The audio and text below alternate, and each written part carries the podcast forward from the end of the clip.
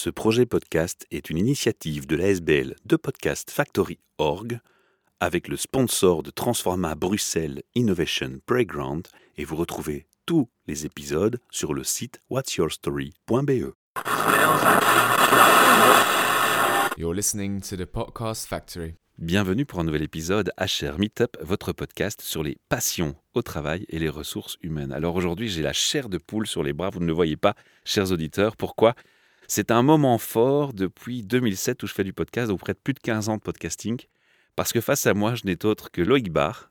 Bonjour Loïc. Salut. Alors il y a des gens qui connaissent Loïc Barr et vous allez comprendre pourquoi, pour ceux qui le connaissent moins. Mais nous, on le connaît surtout parce que dans notre aventure podcast qui a commencé en 2007, on avait fait un podcast qui s'appelait le podcast high-tech Belgique et puis France. Et figurez-vous que Loïc Barr était encore à l'école à ce moment-là, dans ses dernières années d'études.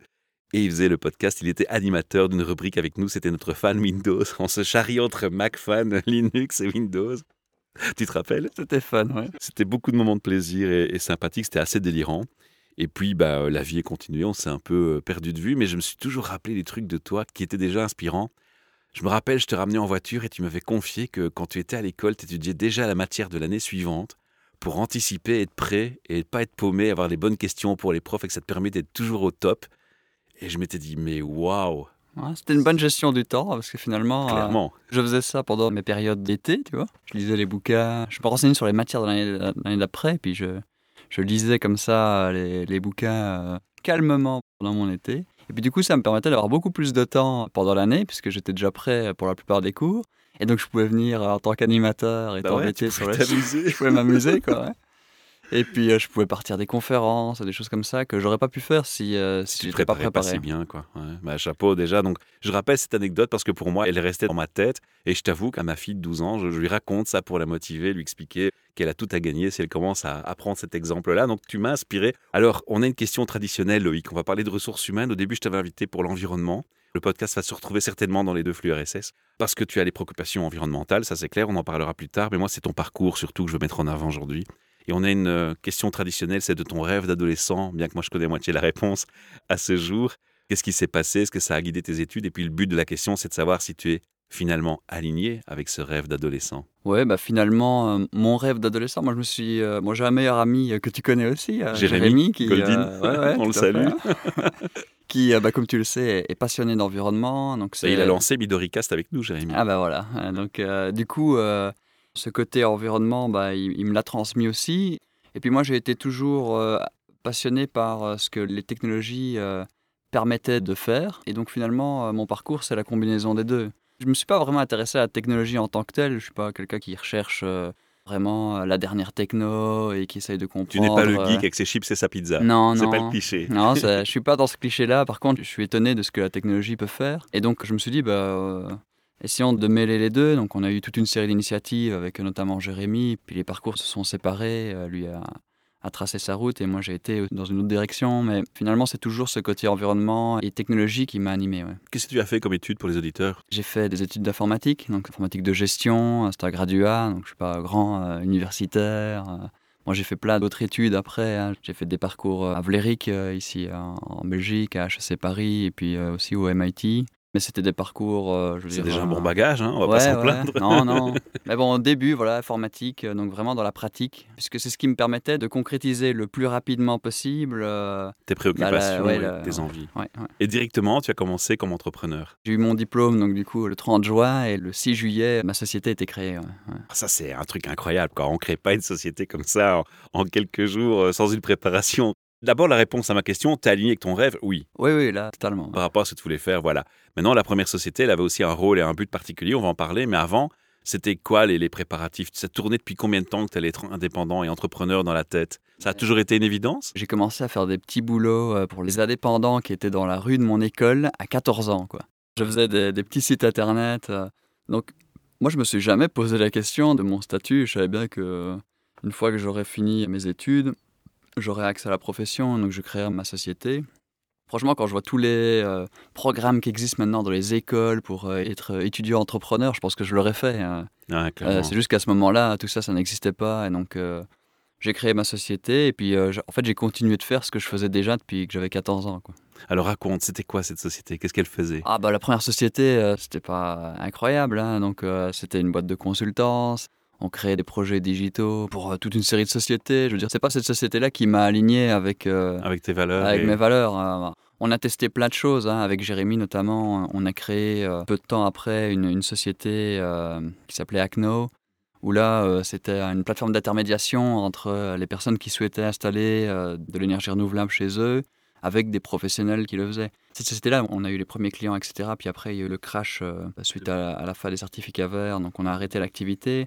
Mais on voit que les idées qu'on avait il y a 10 ans, aujourd'hui, elles réémergent en fait. Ouais, elles sont populaires, elles, sont- ouais. elles deviennent populaires. ouais. Pas mal. Pourquoi est-ce qu'on revend euh, Pourquoi est-ce qu'on évolue? Quels sont les éléments déclencheurs qui font qu'à un moment tu te dis bon, on va passer le cap supérieur, on va passer à autre chose? La première société, ça n'a pas été un succès en fait. On dit toujours que l'échec permet de rebondir et d'apprendre. Exactement. Je regrette pas du tout cette période-là, mais c'est vrai qu'on a grandi assez vite, on est vite monté à plus d'une dizaine d'employés. Et ça, j'étais pas prêt. Donc finalement, quand tu fais toi-même des projets pour des clients, bah, tu gères ton temps. Et... Mais quand tu commences à avoir des employés, ça devient une toute autre dimension. Et, et là, il y avait peut-être un, un manque d'expérience. Je m'étais associé avec d'autres personnes qui n'étaient pas beaucoup plus euh, âgées que moi. Et Pas plus expérimenté. pas plus expérimenté. Et donc, euh, quelques années après, on s'est quand même euh, bien cassé la figure. euh.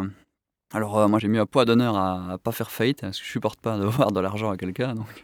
Ce qui s'est passé, c'est que j'ai dû trouver un autre boulot euh, pour pouvoir euh, payer les dettes.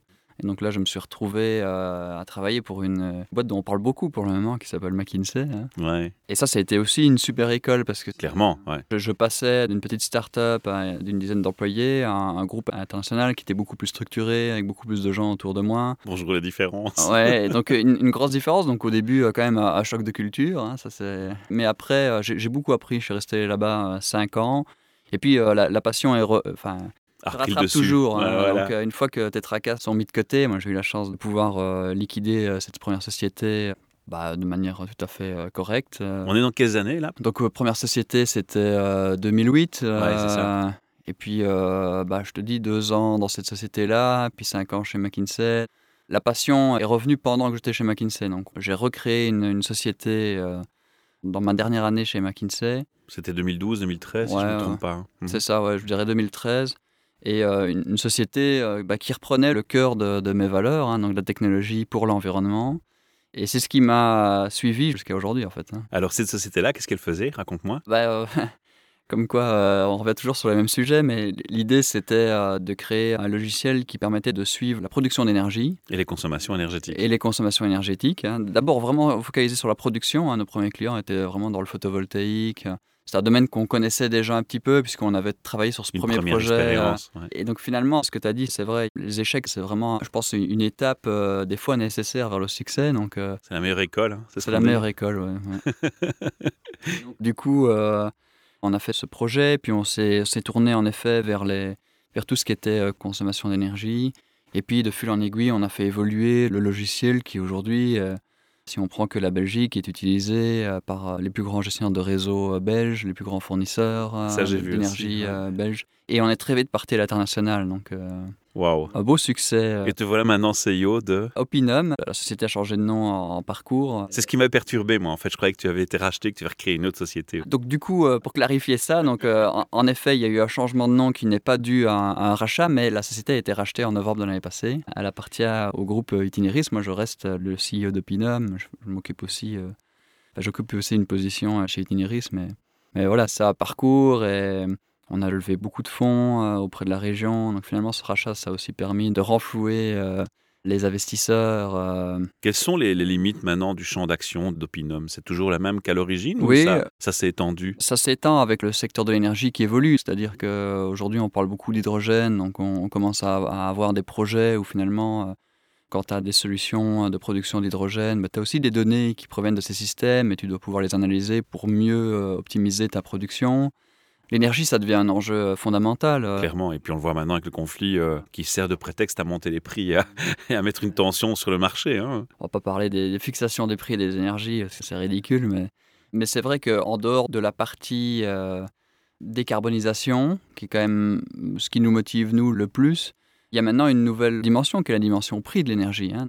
Et ça, quelque part, nous, on se bat pas trop sur ce prix de l'énergie, puisque finalement, c'est quelque chose qui pousse les gens à, à prendre au sérieux le fait que l'énergie est, est quand même quelque chose d'important. Et, et- et finalement, un prix de l'énergie bas, c'est pas vraiment une bonne chose pour l'écologie et, et la décarbonisation. Quoi. Là, on va un peu s'écarter du thème RH, on va rentrer plus dans le thème écologique. C'est des grands débats. Parce que, par exemple, nous, on a créé la SBL il y a quelques années. Première chose, il fallait des véhicules. On a acheté des voitures électriques 100% en pensant faire euh, la bonne chose pour l'environnement. En tout cas, la chose la moins grave. Je vais t'expliquer rapidement ma réflexion. J'avais lu les études comparatives entre le thermique et l'électrique, mais je constatais que ces études n'incluaient pas le coût carbone de l'extraction du pétrole, La son transport, ouais, ouais, ouais. les pompes à essence, le transport routier, les catastrophes naturelles quand un bateau s'échoue sur une plage avec son pétrole et son contenu. Et je trouvais que c'était un peu injuste dans l'équilibre, s'il n'y avait pas un vrai calcul correct. Et donc je me dis, ok, c'est peut-être pas mieux, mais il y a déjà une évolution plus positive, c'est un des choix. Je sais qu'avec l'hydrogène, il y a un gars qui fait pas mal de séances en public, euh, qui est connu, qui fait beaucoup de débats aussi sur l'hydrogène, qui dit oui, mais finalement, pour produire l'hydrogène, est-ce que le coût carbone, etc.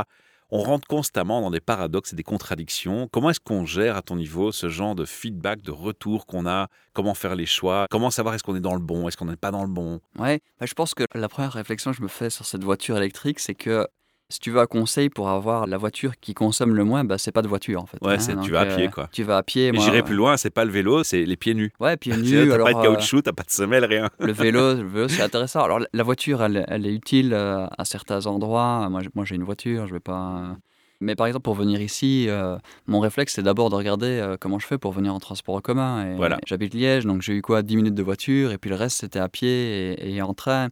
Donc ça, c'est d'abord la première réflexion, c'est est-ce qu'on a besoin d'autant de voitures? Est-ce qu'il n'y a pas des alternatives euh, qui existent ou qui doivent être développées par le gouvernement ou Clairement, par les ouais. acteurs privés? Donc ça, c'est la première réflexion.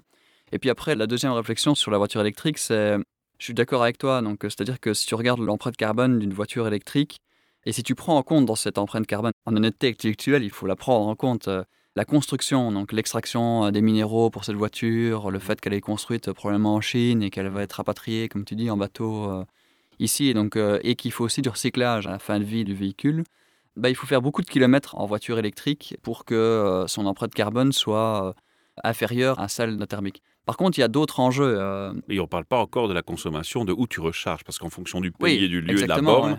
tu peux très bien Oui. être green quand tu peux être l'inverse. Ça dépend de la, la nature de la production d'énergie. Donc, mais tout à fait. Il y a autre chose qui est intéressant, c'est euh, de regarder euh, ça de manière plus large, c'est-à-dire que euh, le CO2, finalement, c'est qu'une seule des problématiques qu'on voit aujourd'hui. Il y a une autre problématique qui est la pollution, la pollution de l'air. Et ça, la voiture électrique, finalement, elle apporte quand même euh, un mieux-être euh, parce que bah, voilà, les voitures à, à combustible fossile bah, émettent beaucoup de particules fines. euh, Ah, moi, je vais donner un exemple. À ma première Zoé que j'ai achetée, elle a plus de 5 ans, c'est toujours les mêmes plaquettes de frein. Ouais, voilà, c'est Ça, ça. freine donc, sur le moteur. Donc, en termes de particules fines des plaquettes de frein, Ouais. mon émission, elle est au plus bas qui puisse être possible de faire en véhicule, je pense. Oui, donc je pense que voilà, là, il y a des autres impacts positifs. Maintenant, voilà, toi, le fait que tu gardes une Zoé pendant 5 ans, bah, c'est positif. Ce qu'il faut aussi éviter, Ouais, elle va faire plus. Hein. Ah, voilà, mais, mais- mais j'espère bien. C'est ma deuxième déjà et je compte bien la tenir 20 ans. C'est comme les téléphones, je veux dire, euh, voilà, il faut essayer de, de rentrer dans un mode où, euh, bah, un téléphone, oui, euh, il faut en avoir un. Je pense que c'est nécessaire dans le monde actuel. Mais euh, il faut aussi euh, se dire que euh, bah, le garder deux ans, c'est pas suffisant, quoi. C'est avoir trop d'impact sur l'environnement. Et Donc, voilà, le téléphone aujourd'hui, si tu choisis un bon téléphone, tu peux le garder 5 ans, 6 ans, quoi. Ouais, tu n'auras peut-être pas la dernière version de l'OS, mais ça va, ça va continuer à fonctionner. Tu pourras appeler, tu pourras lire tes emails. euh, et puis à un moment donné, bah, tu changeras, quoi. Voilà, mais... On va revenir un peu sur euh, Opinum. hein. On était dans la question de, voilà, on a étendu les activités. Tu peux nous faire un éventail rapide de tout ce que vous offrez comme solution et à qui? À qui? À quel public? Nos clients, c'est principalement euh, les acteurs de la transition énergétique. On va avoir euh, d'une part le secteur public avec les gestionnaires de réseau. Donc aujourd'hui, il y a une méga trend dont on vient un petit peu de parler avec les voitures électriques, c'est l'électrification. C'est-à-dire que aujourd'hui, si tu veux diminuer euh, ton empreinte carbone, tu dois éviter d'utiliser du pétrole et du gaz. Et la seule énergie qui te reste pour continuer à faire fonctionner ton économie, c'est l'électricité. Donc il y a un gros enjeu chez les gestionnaires de réseau Qui d'électricité. va faire augmenter intensément la demande. Exactement, donc ça va faire augmenter la demande, donc il faut améliorer euh, la gestion de ces réseaux électriques qui n'ont pas été conçus pour euh, que des gens aussi euh, commencent à produire partout, etc. Donc là, on les aide à, d'une part, à collecter euh, les, données pour mieux opérer euh, le réseau euh, d'électricité et, et le rendre résilient par rapport au- aux usages futurs de l'énergie. Et puis on utilise aussi ces données, parce que tu disais ça va augmenter la demande, mais il y a moyen aussi d'utiliser ces données pour que le gestionnaire de réseau bah, te communique à toi, par exemple, en tant qu'individu ou à des villes. Le meilleur moment pour recharger. Le meilleur moment pour recharger, mais aussi euh, détecter euh, bah, là où tu consommes trop. Quoi. Ah ouais. Puisque euh, je pense qu'on n'arrivera pas à atteindre les objectifs de diminution carbone sans un peu de sobriété. Donc, les outils numériques permettent aussi de détecter euh, des opportunités de sobriété, notamment dans le secteur public, mais aussi à l'échelle individuelle. Donc, nous, on aide euh, ces sociétés à, capter les données et à pouvoir les retransmettre aux usagers de l'énergie pour euh, qu'ils deviennent plus euh, respectueux euh, dans leur consommation d'énergie. Pour le citoyen, monsieur lambda, monsieur tout le monde, comment est-ce qu'il perçoit votre travail et votre impact à vous? Il le perçoit euh, de manière indirecte. En France, on a lancé pour justement la gestion de réseau, euh, qui est quand même le sixième plus gros en France. Toutes les données qui sont traitées par nos logiciels, ils sont disponibles au travers d'une application mobile qui n'est pas au nom d'Opinam, qui est au nom du gestionnaire de réseau. Et les citoyens, bah, euh, grâce à cette application mobile, ils peuvent mieux comprendre leur consommation d'énergie, ils peuvent, comme tu dis, savoir euh, quel est le meilleur moment pour recharger et, vraiment aider euh, le gestionnaire de réseau dans sa mission de transition énergétique, tout en euh, économisant aussi au niveau de ce qu'il dépense en énergie. Donc finalement, de manière indirecte, on a des millions d'utilisateurs. Ouais, pas mal. Quel est le futur d'Opinum euh, dans ton regard maintenant en tant que CEO Euh, Le futur d'Opinum, euh, bah, c'est 100 fois plus d'impact. Donc euh, nous, on veut continuer à... Mais ce que je veux dire par là, est-ce que ça te pousse à avoir d'autres réflexions que purement l'énergie? Ou est-ce que dans le domaine de l'énergie, par exemple, tu peux être amené parfois à interpeller les politiques? Je vais donner un exemple concret. Moi, il y a des choses qui me choquent beaucoup. C'est que nos politiciens ont à la bouche constamment l'énergie verte, l'électricité, etc. Mais ne légifèrent pas sur la gestion des bornes de recharge. Et il y a plusieurs réseaux. Et entre eux, ils appliquent des prix roaming, ce qui fait qu'un utilisateur lambda peut charger une borne le jour A à 30 cents le kilowatt. Pour une charge complète, ça va lui coûter un 8 ou 10 euros, je ne sais combien. Et puis, euh, la même borne le lendemain, l'application de l'opérateur ne fonctionne pas sur le GSM ou tu as oublié ta carte. Tu prends une autre carte, tu es dans le même pays, tu es sur le même réseau électrique théoriquement, et du coup, c'est un autre tarif qui s'applique, c'est pas clair, c'est pas affiché, et ça peut passer à x6, x10, parce que le tarif est à l'heure. Et moi, je me suis retrouvé comme ça, une facture qui passait de, de 10 euros théoriquement à 60 euros. Donc, il y a un manque de législation qui fait qu'il y a des aberrations. Et ce genre d'accident-là, est-ce que c'est pas se tirer une balle dans le pied quand on prétend vouloir l'écologie, l'environnement? Et les politiciens sont forts pour ça. Et je me dis, dans ta position avec ta société, est-ce que tu es amené à, faire des constats de, de contradictions Alors, on va pas faire de la politique, c'est pas le but. Mais est-ce qu'il y a des contradictions qui sont parfois problématiques, qui soulèvent des questions? En tant que responsable de société, on est confronté déjà à ça. Donc nous, on est une société qui euh, bah, euh, travaille dans euh, la transition énergétique. Et naturellement, ça, c'est le, le visage extérieur qu'on donne et c'est notre mission finalement vis-à-vis de nos clients, etc. Maintenant, euh, des fois, tu dois aussi euh, bah, te regarder toi-même et euh, te dire, bah, ouais, comment est-ce que moi j'organise ma société pour que je sois en cohérence avec ma, ma mission globale? Et là, il y a quand même toute une série de problèmes qui se posent. Un des problèmes qu'on voit, c'est euh, bah, justement cette notion de voiture. Tu sais qu'en Belgique, euh, il y a un impact fiscal quand même important, euh, une déduction fiscale importante pour les, les- les employés à qui on donne des, des voitures de société. hein. Bah, Maintenant, il y a des sociétés qui font des plans cafétéria, hein, qui disent aux gens, bah, tu prends le train, tu as toujours ta voiture société, mais tu as plus d'avantages si tu prends le train, ou si tu prends le plan vélo, et, et qui jouent sur ça sur un, Ouais. un mix de balance. Tu peux jouer sur trois types de transport, ils appellent ça le plan cafétéria, tout Ouais. simplement. Tout à fait. Mais donc, euh, nous, on, on l'applique dans une certaine mesure, c'est-à-dire qu'on propose des vélos, euh, des vélos électriques euh, aux, employés si- s'ils diminuent leur budget voiture, etc. Donc, on l'applique maintenant. Le fond du problème, c'est quand même cet avantage fiscal très important pour les voitures de société. Donc, tu as quand même des employés qui vont te le demander. Tu as aussi euh, le problème de comment t'opères. Il y a des gens qui aiment bien travailler en distanciel. Donc euh, là, euh, bah, finalement, tu diminues quand même beaucoup l'utilisation de la voiture. Tu as des gens qui veulent quand même travailler dans des bureaux. Donc là, il y a des initiatives qui se créent de coworking, etc.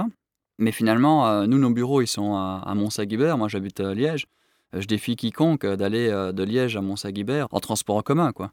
Puisque bah, finalement, il y a, il y je pense qu'il manque cruellement d'investissement dans des alternatives de mobilité durable. Et c'est souvent pointé en, Belgique, plus, hein. hein, on n'arrête pas de le pointer et ça bouge pas, quoi. Ouais, maintenant, quand on voit combien de temps il faut pour faire le tram à Liège, je comprends qu'ils n'ont pas envie de créer une nouvelle ligne de tram. Je pense qu'il va falloir le faire. Il faut absolument légiférer sur toute une série de choses, sinon on va pas y arriver. Et, et voilà, et en tant que chef d'entreprise, on a pris des initiatives. Par exemple, euh, on interdit l'avion euh, chez nous. Donc, euh, pourtant, voilà, moi j'ai des clients en Suisse, euh, bah, je dois y aller là prochainement, bah, j'y vais en train, quoi. Ça me prend 8 heures, quoi. Euh, mais c'est comme ça. Et tu t'organises autrement, et tu te dis dans le train, tu peux travailler, ou alors euh, il commence Wow. à avoir beaucoup de, de trains couchettes, etc. Donc, donc ça, on fait, Mais il y a beaucoup de contraintes qu'on a à cause de la législation euh, belge, notamment la fiscalité. Et euh, quand on lit l'actualité, euh, pour le moment, euh, même si je ne remets pas en cause le fait qu'il y ait nécessité de faire un tax shift, mais on voit que par exemple, le plan cafétéria dont tu parles, il va être fortement taxé en fait. C'est honteux, quoi. Donc du coup, je pense que c'est quand même la fin des plans cafétéria, puisque l'avantage fiscal pour les employés va être fortement, euh, et pour les sociétés, va être fortement impacté. Donc euh, On est nouveau dans des incohérences quelque part. voilà, Ouais, donc... euh, et puis moi, plutôt à titre individuel, oui, oui, j'interpelle. J'ai fait une carte blanche dans la livre euh, pour interpeller sur justement... euh, bah, ce que je vais te dire, c'est euh, bah, gérons nos sociétés de manière plus responsable. Donc ça, ça j'ai fait. J'ai un projet de bouquin euh, sur les limites planétaires. Donc, euh, donc j'essaye d'éduquer. De... Tu vas pouvoir parler dans ton bouquin de l'impact des mines et de, de l'extraction de métaux Exactement, dans les roches. ouais, ouais. C'est le gros, le gros problème aussi, en fait, hein, qui se cache encore derrière tout ça, quoi. Bah oui, je veux dire, toi et moi, on est nés dans, un- dans une période où, euh, où finalement on, on vivait avec la pression qu'il n'y avait pas de limites. hein. Et maintenant, on les subit les limites. euh. Et puis même, on doit regarder nos enfants dans les yeux en leur disant je t'aime et en se disant euh, c'est pas que des mots, il faut assumer après, quoi. Ouais, ouais, donc euh, voilà, il faut une meilleure transmettre gestion de quelque chose. Enfin, en tout cas, il faut. Je pense que l'éducation c'est primordial et euh, je passe quand même pas mal de mon temps à former, communiquer. J'ai lancé aussi. euh, tu sais, quand on crée une société, on nous met un canevas qui s'appelle le Business Model Canva en face des yeux. J'ai refait ce canevas, je l'ai appelé le, le Sustainable Business Canva. Et donc j'ai fait un site web et tout, et j'ai expliqué ce que c'était une canevas. Et en fait, ce canevas prend en compte les externalités positives et négatives dans ton business. Donc c'est-à-dire que euh, il te fait réfléchir quand tu crées ton business à quel impact négatif tu vas avoir sur euh, la société de manière générale. Waouh, j'ai bien fait de t'inviter. Ah, c'était, c'est vraiment un truc que j'ai fait. Je, je gagne rien du tout avec ça. Je l'ai, je l'ai publié en ligne. Et la pure maintenant, il est, il est Ouais. enseigné. euh, j'ai encore eu des profs euh, aux Philippines qui l'enseignent, à Berlin, euh, en Allemagne, Wow. euh, qui l'enseignent. Et euh, c'est génial parce que c'est au travers d'initiatives comme ça euh, que finalement les consciences changent et qu'on change nos habitudes. Et... Je suis assez admiratif, je dois dire. Mais j'ai encore une question pour toi par rapport à ta fonction de CEO de la boîte et de la gestion de, de personnel, parce que tu n'es pas le DRH, tu as un DRH qui travaille pour toi, j'imagine. Jusqu'où ça va justement cette réflexion euh, de l'environnement? Est-ce qu'on va jusqu'à se dire, tiens, je vais employer des gens qui veulent travailler dans ma boîte, qui ont déjà une préoccupation environnementale, ou je ne me tracasse pas de connaître leur opinion sur euh, les gens que j'engage et je regarde que leurs compétences? Je pense que ça va dans le sens inverse en fait. Les gens qui viennent travailler chez nous, ils ont une préoccupation environnementale. d'office Oui, parce que euh, bon, on n'est pas, euh, on se positionne pas comme la société qui fournit le plus haut salaire. Je veux dire, on n'est pas une boîte dans le pharma ou dans la banque ou, ou dans la consultance simplement.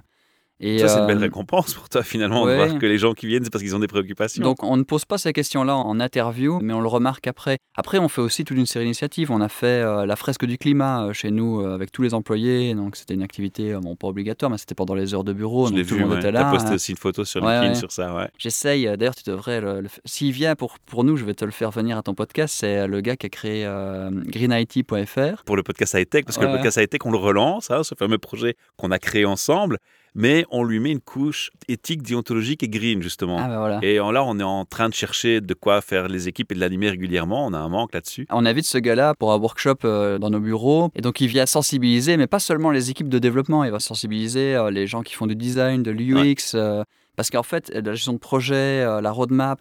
Et, et il va vraiment. euh, voilà. Donc, on sensibilise beaucoup aussi euh, nos équipes sur ces sujets-là. On essaie de le faire de plus en plus. On n'est pas parfait, euh, franchement. On essaye de faire euh, au mieux. non mais ce que j'entends me montre quand même que bah, tel que je te connais t'as pas changé quoi tu vas beaucoup plus loin que la majorité des gens et tu te contentes pas d'une approche de dire ouais bon ça me préoccupe et puis euh, je fais un peu de mon mieux bah, à la légère quoi tu vois tu es vraiment impliqué et c'est ça que je voulais mettre en avant aujourd'hui parce que à mes yeux, entre autres, de l'amitié qui nous lie, c'est tu m'inspires, tu m'as inspiré, tu m'inspires encore dans ce que tu fais. Je te suis régulièrement sur LinkedIn. Je dis, mais il faut que je le réinvite parce que ça fait longtemps que je voulais te réinviter. Je dis, c'est pas possible. Il est resté intègre à lui depuis le début jusqu'à ce jour. Et je te complimente pour ça, si tu peux me permettre, parce que franchement, chapeau, vraiment Ouais, voilà. chapeau. On n'est pas parfait, mais. Non, non, mais chapeau quand même. On a un rituel de clôture des podcasts qui va être aussi interpellant sur les sujets qu'on vient d'aborder. C'est nos trois questions RH hein, de clôture. Ah, je vais te demander, Loïc Barr, euh, pour toi, c'est quoi un bon RH Ah bah, c'est quelqu'un qui se préoccupe des gens en fait. hein. Donc euh, je pense que ce qu'il faut, c'est remettre l'humain au centre des préoccupations et, et voir comment euh, les, les préoccupations individuelles peuvent venir euh, en concordance avec les préoccupations de la société. C'est pour ça que finalement, avoir des personnes qui se préoccupent de l'environnement et que la société se préoccupe aussi de l'environnement, bah, ça crée des liens. Et une belle synergie. Et c'est ces synergies qui Ouais. fonctionnent en fait. Donc euh, l'humain, l'humain, l'humain. Alors, j'ai la deuxième question qui est assez sympa aussi, c'est l'effet wow. Tu connais? C'est un endroit où tu vas et le mot qui te vient à la tête, c'est wow. Pourquoi? Parce qu'il y a des choses qui ont été faites pour qu'il y ait le bien-être de l'employé, du travail, ou pour des préoccupations comme l'environnement, ou ça peut être plein de choses. Ça peut être un lieu, ça peut être l'espace, ça peut être l'agencement. Est-ce que tu as déjà eu un endroit où tu arrives et tu as vraiment eu un gros, gros effet wow Et si pas, qu'est-ce qui te donnerait un effet wow dans une entreprise? Ah, tu sais, moi, euh, l'effet wow c'est que, que je vois, c'est quand j'arrive euh, au bureau et que je vois que tous les gens s'amusent bien, qu'ils travaillent tous dans la même direction. Moi, c'est pas vraiment le lieu, mais c'est avec les gens avec qui je suis. C'est l'ambiance. Ouais, l'ambiance et les gens. ouais. La dernière question, c'est un message ouvert à, à tous les DRH qui pourraient t'écouter en ce moment. Tu leur dirais quoi? Bah, je dirais qu'en tout cas, ils ont un rôle euh, très important justement dans ces objectifs environnementaux. C'est les DRH qui fixent les politiques de voitures de société, euh, de, de plans cafétéria. C'est les DRH qui euh, aussi souvent sont responsables des animations, euh, des activités entre employés. Donc euh, voilà, moi, ce qui me désole, c'est par exemple euh, quand je vois des sociétés qui disent ah, bon, on va récompenser nos employés, on va les envoyer une semaine à Bali. euh, bah non, faites pas ça, quoi. Il y a des trucs plus intéressants à faire euh, localement. Donc, essayer de réfléchir à, comment on peut s'amuser, bien gérer des employés tout en gardant en ligne de mire bah, qu'on est dans une planète avec des limites. Ouais, pas mal. Bon message de conclusion, je pense. Loïc, on va, avant de se quitter, donner l'adresse internet du site de Opinum, Ah ouais, c'est facile, c'est www.opinum.com. mais on va aussi donner l'adresse où tu as posté euh, ce fameux carnet. Ce canevas, c'est donc c'est sustainablebusinesscanva.org. Mille merci pour ta confiance. J'étais heureux de te revoir, tu t'en doutes. C'était Ouais, un grand, moment. ouais. Et je crois qu'on va, on va remettre ça. hein. Ouais, je pense bien. ouais. À bientôt. Alors, si vous, auditeurs, vous êtes euh, passionnés de votre travail, si vous avez envie d'aborder un thème RH avec moi ou de parler d'environnement, puisqu'on a deux projets euh, podcast en parallèle, un sur l'environnement qui s'appelle Midoricast et HR Meetup sur les passions au travail et les thèmes RH. Et si vous avez envie de participer, c'est très simple, vous allez sur le site de podcastfactory.org. On est hébergé chez un hébergeur Green IT. Et vous pouvez m'envoyer un mail via la page de contact. Et j'aurai la joie et le plaisir de vous recevoir ou de me déplacer, qui sait si c'est nécessaire, euh, auprès de vous pour échanger, avoir un moment de, fun, de détente et de, de passion partagée. À très bientôt. Bientôt. You're listening to the Podcast Factory. Ce projet podcast est une initiative de l'ASBL de Podcast Factory Org avec le sponsor de Transforma Bruxelles Innovation Playground et vous retrouvez tous les épisodes sur le site whatsyourstory.be.